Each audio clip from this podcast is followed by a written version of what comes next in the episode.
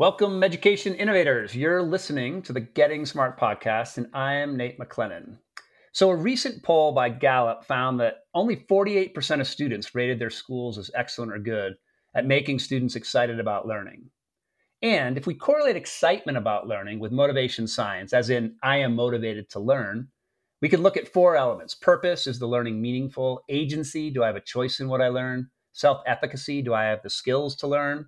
And just productive emotions. Do I feel positive and do I feel like I belong in my learning environment? All learning was originally motivating. As a species, we learn because that is how we survived and sustained culture.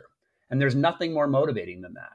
However, as the world industrialized and education approaches homogenized, the purpose, agency, self-efficacy have disappeared writ large. Yet, place-based education, something that's near and dear to my heart, a movement that was articulated in the nineteen nineties and now has become a centerpiece of education innovation everywhere, is rekindling purposeful and agency-filled learning for young people. And while not explicitly named as place-based across the, the education ecosystem, these learning experiences that are unbundled or project-based or real-world, grounded in the tools of competencies and personalized approaches, all fit within this place-based paradigm, using learning to engage the real world around real experiences and challenge. And this approach teaches critical skills that are a priority for an increasingly disconnected and complicated world. So today, I'm super excited to speak with my friend and colleague, Sharon Laidlaw, who's the director of Place Network at Teton Science Schools. So welcome, Sharon. Thank you, Nate. So happy to be here. So Sharon, you're, we were talking right before we started. You're down in Austin right now. And is it, is it given your place, uh, when we talk about place-based education, uh, what's the weather down there? Is it hot? Our place is hot and our place is dry.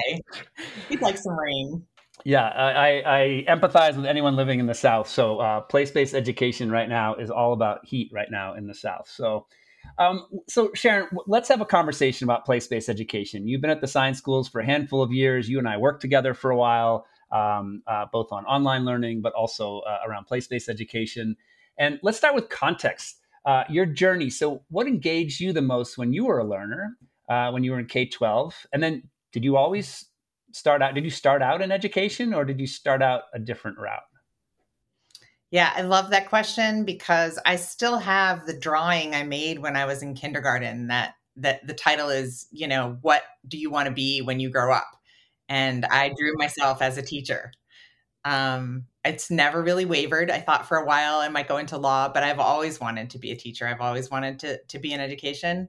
And I was a really self-motivated learner. I mean, my, I was fortunate to, I think, be told early on that I was a competent learner and I was good at doing things, which gave me a sense of um, self-efficacy when it came to my own education. So I was propelled by a series of hobbies and wanting to learn how to master new skills, whether it was piano or crafts or reading. Um, so yeah, I was pretty self-motivated. And I think that made me feel like being in a school or a classroom was a good place to be. Do you think that, that this, this is a, a second secondary question. Do you think that you were taught to be self-motivated just because how you were brought up, or was it innate? Did you just love to learn and have continued to love to learn? Well, my dad was a teacher, so our family was structured as a place of learning. Everything was this sort of over-the-top learning experience. Uh, but I think that I, um, yeah, I think I just... Like I said, I think I, I didn't mind jumping through hoops that school required of me. And um, I could get along with the system well enough to experience success in it. And that was a self-affirming experience, you know? Right. Yeah, there's some sort of reinforcing loop that happens, right? When you find success in the system, which obviously not all learners do, um, it, it makes you maybe more and more motivated to to do more learning in the system. So, um, and there might, there might be something with having educators as parents. Um, I had educators as parents too. And uh, I, I feel like that subtly, we, we, we thought about learning a lot, or at least the, the, the setup was about learning a lot. So I appreciate that. And then, and then did you go right into education after your formal schooling? Um, or did you have other uh, occupations before that. No, right in, right into education. After I graduated as an English major, I was a volunteer in Costa Rica for a year with an organization called uh, World Teach, and then started a series of jobs as working peripherally to the public schools for a few years before I got my teaching certification and became a ninth grade English teacher. Got it. And last question about your journey. Uh, first placement, where was it in, in your when you when you started teaching outside of Costa Rica and these other um, circuit or other areas of surrounding education? Yeah, I um, I was really fortunate to get a job in a super complex, interesting school here in Austin um, that doesn't exist anymore. It was called Johnston High School, um, and it had a very deep history in the community that it was in, but it really struggled to produce the results on state tests that that the state demanded. Um, so it was, we received a lot of fantastic professional development. We were trying to be an I B school. Um, we tried a team teaching approach. So as a new teacher, I was really, I was exposed to some pretty incredible models of innovation as they tried to turn this school around. Um, so yeah, it was challenging. And also I'm really glad that's where I started. Sounds great. And I'm sad that the school's not still around, um, but it sounds like an amazing experience for those who are able to enroll.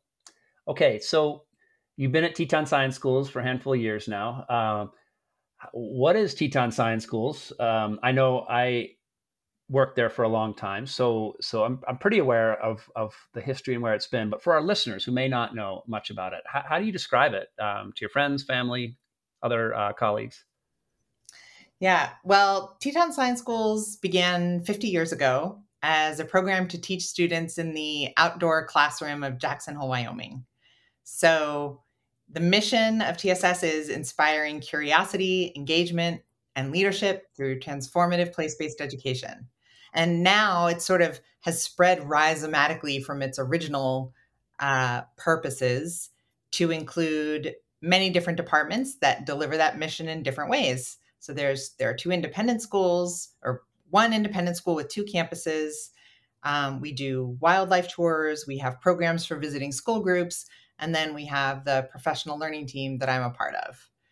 Um, so yeah, all centered around this mission of of learning through the lens of place. I have to pause and just note that you use the word rhizomatically, which uh, feels very appropriate to someone who loves the outdoors like you and me. so uh, just want to put a, a side note there. Um, all right, so so a mission of place-based education. There's, there are not many organizations in the U S that use the word place-based education in their missions. So um, you and I both share a passion for the world of place-based education. How how do you define it as your um, in your current role, and and you learned about it as you merged into Teton Science Schools? And I think more importantly, like, why is it critical for the world right now? Um, what what gap is it filling? Yeah, I mean, I really love the way you defined it in the introduction, or the history that you gave, because for me, place-based education feels like a return to what education was originally all about. And, and in the long, long span of history, we have this very short, you know, one hundred, one hundred twenty-five years of industrialized education systems that have disconnected us from place. And I think, you know, broadly, broadly defined, I would define place-based education as connecting learners and community with the purpose of increasing student engagement, educational outcomes, and impact on communities. So now communities, especially rural communities, are looking for ways to help students find a sense of purpose and belonging in an increasingly globalized world. Um, they seek to address the flight of young people from their communities and or decreasing student understanding of local ecology, local culture, and history. So, so Sharon, I'm, I'm I'm hearing you think about this this dis- increasingly disconnected world, and you focused on uh, sort of rural communities, and of course, it's happening everywhere. Do you think that there's something there about So I have this hypothesis that that really learning happens everywhere, anywhere. So you can't stop humans from learning. So when students are outside of school, they're learning. They just may not be learning the things that we think they should be learning. So do you have a sense that that as you've explored place-based education, that it, it they are disconnected from their place, but they're still learning in their place and they're learning in their school? And what we're trying to do is connect those two pieces. Does, does that make sense what I'm saying there? Yeah, yeah, absolutely. And one of the tools that Place Network uses to help schools do that is what we call the Place Prism, which is looking at place through the lenses of ecology, culture, and economy along the spectrum of history and thinking about impact moving into the future. So to me, the Place Prism is the bridge between the physical experience of the of the world around them, and then the core content that teachers are tasked with addressing in the classroom in a traditional school setting.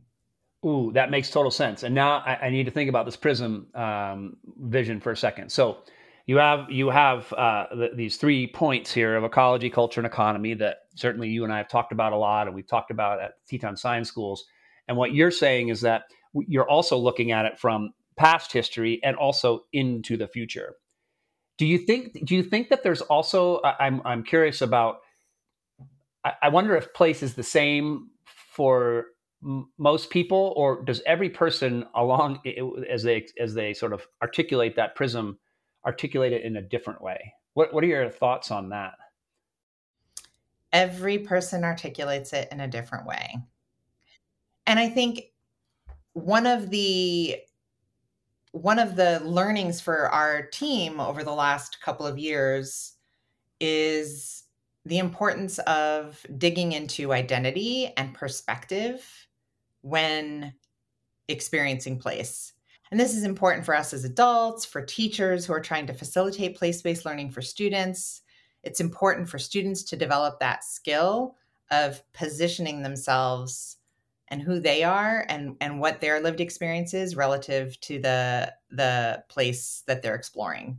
Right, right. So it's almost everything is unique here, right? And and and maybe the the job of the educator or the teacher is to figure out each of those unique uh, perspectives that each of their learners might have, and, and then fit that into an experience that that all can participate in. Hmm. Yeah, it's also about facilitating the process of inquiry that lets students come to those discoveries on their own as they're, you know, they're, they're asking questions and reflecting that that understanding of who they are and their positionality relative to their place unfolds over time. Right. And, and, um, and letting them use inquiry to get to that point, to discover that. Powerful, powerful. I love it. All right, so you mentioned Place Network, part of Teton Science Schools, correct?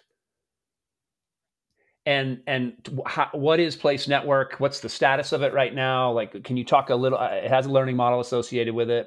Um, how do you talk about the network? Um, and and and uh, any stories of impact uh, that that might give our listeners some sense of what does it mean to be part of the network? Yeah. Place Network is a connected community of approximately twenty schools across the U S and a couple in Canada um, who are committed to place-based education. It's an opportunity for school leaders and teachers to learn from each other and find inspiration and solutions that they need to break away from that industrialized model of education and do something transformational when they don't necessarily have a ton of examples and a ton of resources from which to draw. Like you said, place-based education isn't something that's really well known or or, or talked about extensively.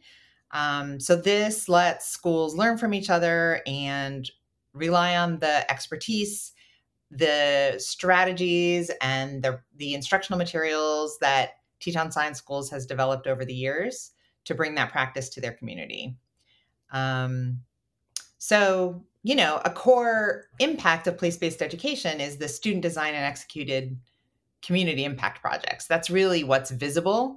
So we're going through the, this super fun process right now at the end of the school year of curating projects that teachers and students have done over the past year at our different schools and just seeing the range from, you know, pre-K learners exploring uh, desert ecosystems, all the way up to secondary students who are out there really designing new products or engaging with authentic audiences in a, at a totally different level in their community, and developing that confidence um, and the the ability to to interact with community leaders.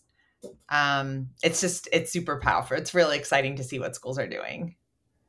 Yeah. And that makes me think a little bit about the, these, some of the core principles of place-based education, which have both inquiry, which you've mentioned, and then design, sort of designing solutions. And to be clear that community impact projects, you know, at first, I think we, we need to have people explore a place to understand a place before they decide where they may be able to make an impact. Um, would you agree with that? Is that that there's an order of operations there? Yeah, absolutely. Yeah.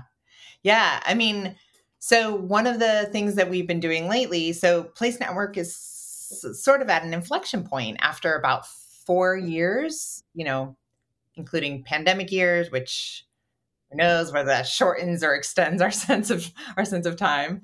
Um, but after about four years of implementation, now we have some schools who've really been doing this work deeply. We're able to sort of look at what's what are the factors that have gone into their success and have contributed to that. The learning model and framework that we have been working with was pretty complex. So it had six principles, four elements that supported place-based education, and it felt like a lot to schools. And schools were were asking us for more, uh, you know, guide rails around what what are the really critical moves that we need to make here, um, the the things that are going to have the most impact in propelling us toward an identity as a place-based institution. So we've been really trying to work on honing that and making that a little bit more specific for schools. Um, so you mentioned inquiry, you mentioned community impact. The other component that we all we often put together with inquiry is design thinking, um, which, you know, again, would also inform that that end product that you've also talked about. Place-based education at its core being learner-centered and relevant to the students' interests and their lives. Um, it's interdisciplinary. Again, you know, only within the last one hundred twenty-five years of this sort of factory model of education have we divided learning up into these discrete topics. It was never was never like that. The world doesn't exist in those discrete categories. They're all interrelated. So a truly play, place-based approach is also interdisciplinary.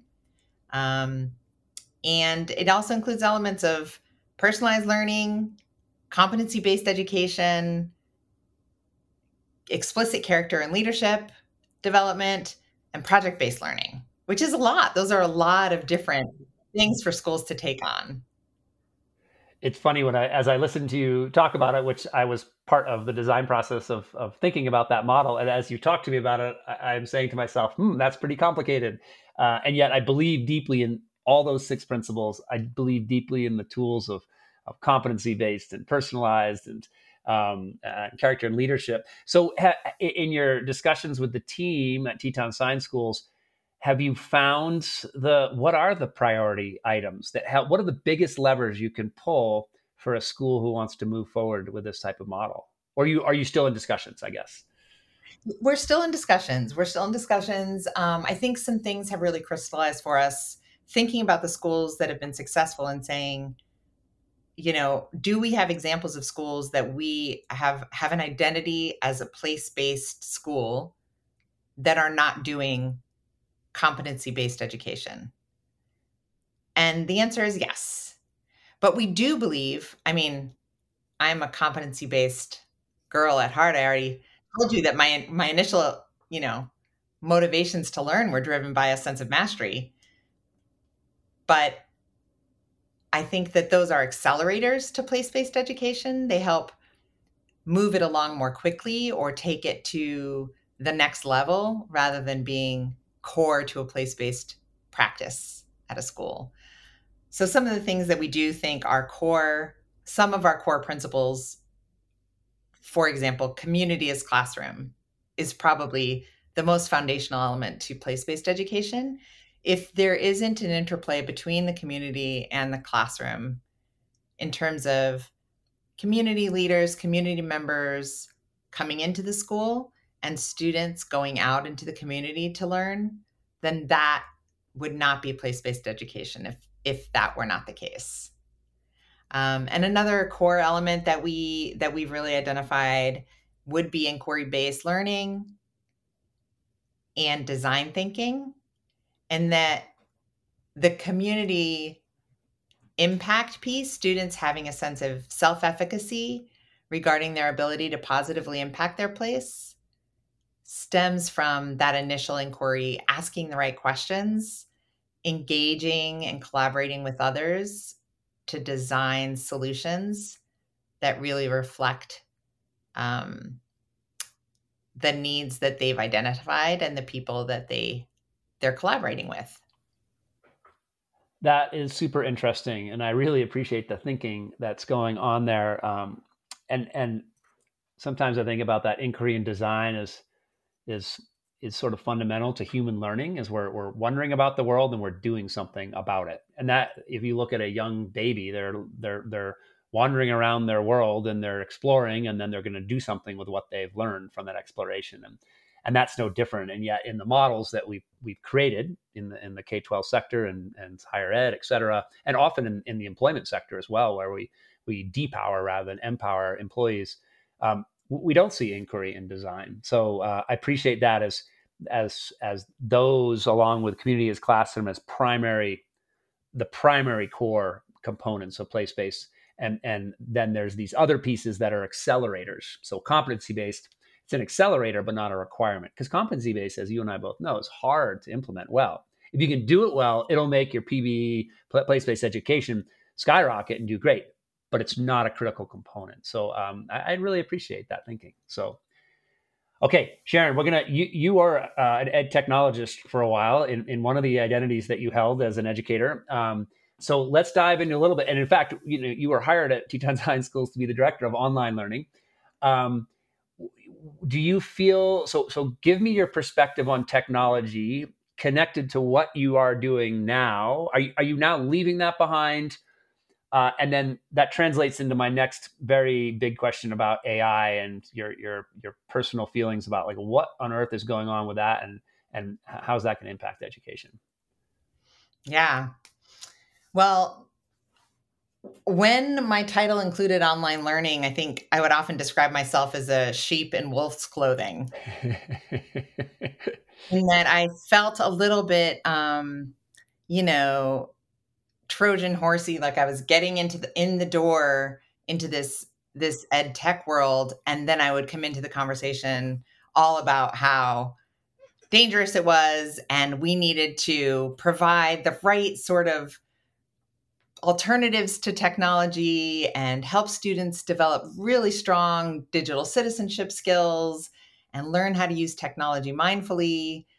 Um, so, so all of that is very much in alignment with the trajectory that I've gone. Um, and also the power, the, the way that technology can, um, can, can also be an accelerator, can create efficiency, can allow us to collaborate, and um, can help students get a sense of different scales of place without leaving the classroom. Um, there's there's no there's no replacement for that, and and I wouldn't want to take all of that away. I wouldn't want to undo all of that. Um, but I think that I you know when our initial models for place-based learning were being developed, I don't know, five six years ago, the the real hard work was being done. One of the principles was local to global. And the directionality has always struck me, because I think maybe six years ago for young people, they would start with an understanding of their local world, and, and we wanted to help them see issues on that scale from local to global. And now I think one of the biggest challenges that students face is that they're inundated with global scales of concern. Their, their social media feed, their the news that they're being um, exposed to is all about global issues, which has to contribute to the mental health crisis that young people are experiencing. I mean, if you're ten and you're reading about climate change or the, the war in Ukraine, what can you do with that in your own life? Like, you know, where, where is your sense of efficacy regarding the, those issues? And so part of what place-based education is so well positioned to do is provide an antidote to some of that overwhelm and the the the unmanageable scale of of concern that that young people are presented with. You know, so being able to take an issue like climate change, maybe they're reading about the torrential rain that that the Northeast has been experiencing in this past week and seeing images online of communities flooded out or, you know, cars underwater. Well, how, what is it that a ten-year-old can do to distill that kind of, that issue into something that they can impact in, in their school or in their community? Right. Which then gives them agency. Whereas what you're describing before, right? Like they don't, when you, when you just absorb a feed that is full of all sorts of very large scale challenges, you have a, a lack of agency. You don't know what to do. Whereas I think what I'm hearing you say is that I love the word anecdote, like this idea that we have, uh, or antidote, antidote uh, the, the antidote for this lar- these large unsolvable challenges that they're inundated with is go outside in your local community, see what's going on, and figure out how you can do something there. And and at most, it might just be go explore and look and, and, and take a hike in the woods, or in the, the city park or along the street, and you might find problems worth solving, challenges worth addressing. So I, I love that idea of anecdotes. Um, uh, so fascinating perspective. So, so then let's pivot to the, to the big revelation right now around A I. Any perspectives on that? Is that going to im- impact place-based education? Is it just a, like, where, where does it sit? Is it, is there any overlap or no, no overlap? Well, yeah, I am. I'm, I'm a little bit of an A I nerd. I've had a lot of fun with ChatGPT. Um, and you know what I did last week with A I is probably already outdated. It's just changing so fast, and it's impossible to predict where we're going, especially when it comes to student interaction with it. Because I think at this point, learners, K twelve students are really just still dabbling in the, like, how do I get it to write my essay for me? And we know it's going to eventually do so much more than that. But I think that initially for me, what I'm super excited about is A I's role in helping solve the curriculum challenge for teachers, because it is such a great uh, teaching assistant. And just this morning, I got a I got a request from a school leader who was saying, we bought this packaged curriculum to help our teachers, uh, I think it's K two, um, with reading instruction. And the teachers are concerned because they don't know how to make it place-based, which is really common. A lot of our schools have that, especially for reading and math. They have some kind of prescribed curriculum. Either it comes down from the district or the school has purchased it as, you know, to try to address standardized test scores often. Um, and I was able to take one of the lessons from that curriculum, plug it into ChatGPT, and give ChatGPT the prompt to adapt it to a place-based approach. Ha ha ha. And what happened? I'm so curious. It spit out a fantastic lesson. And this particular lesson, this was first grade reading, and the suggestions weren't really like earth shattering. But, you know, instead of the, you know, the loose recommendation in the original lesson plan was to display books around the room. Well, ChatGPT told them to present books about the local ecology and the local culture and local history. Small tweaks. Um, it made it more inquiry based.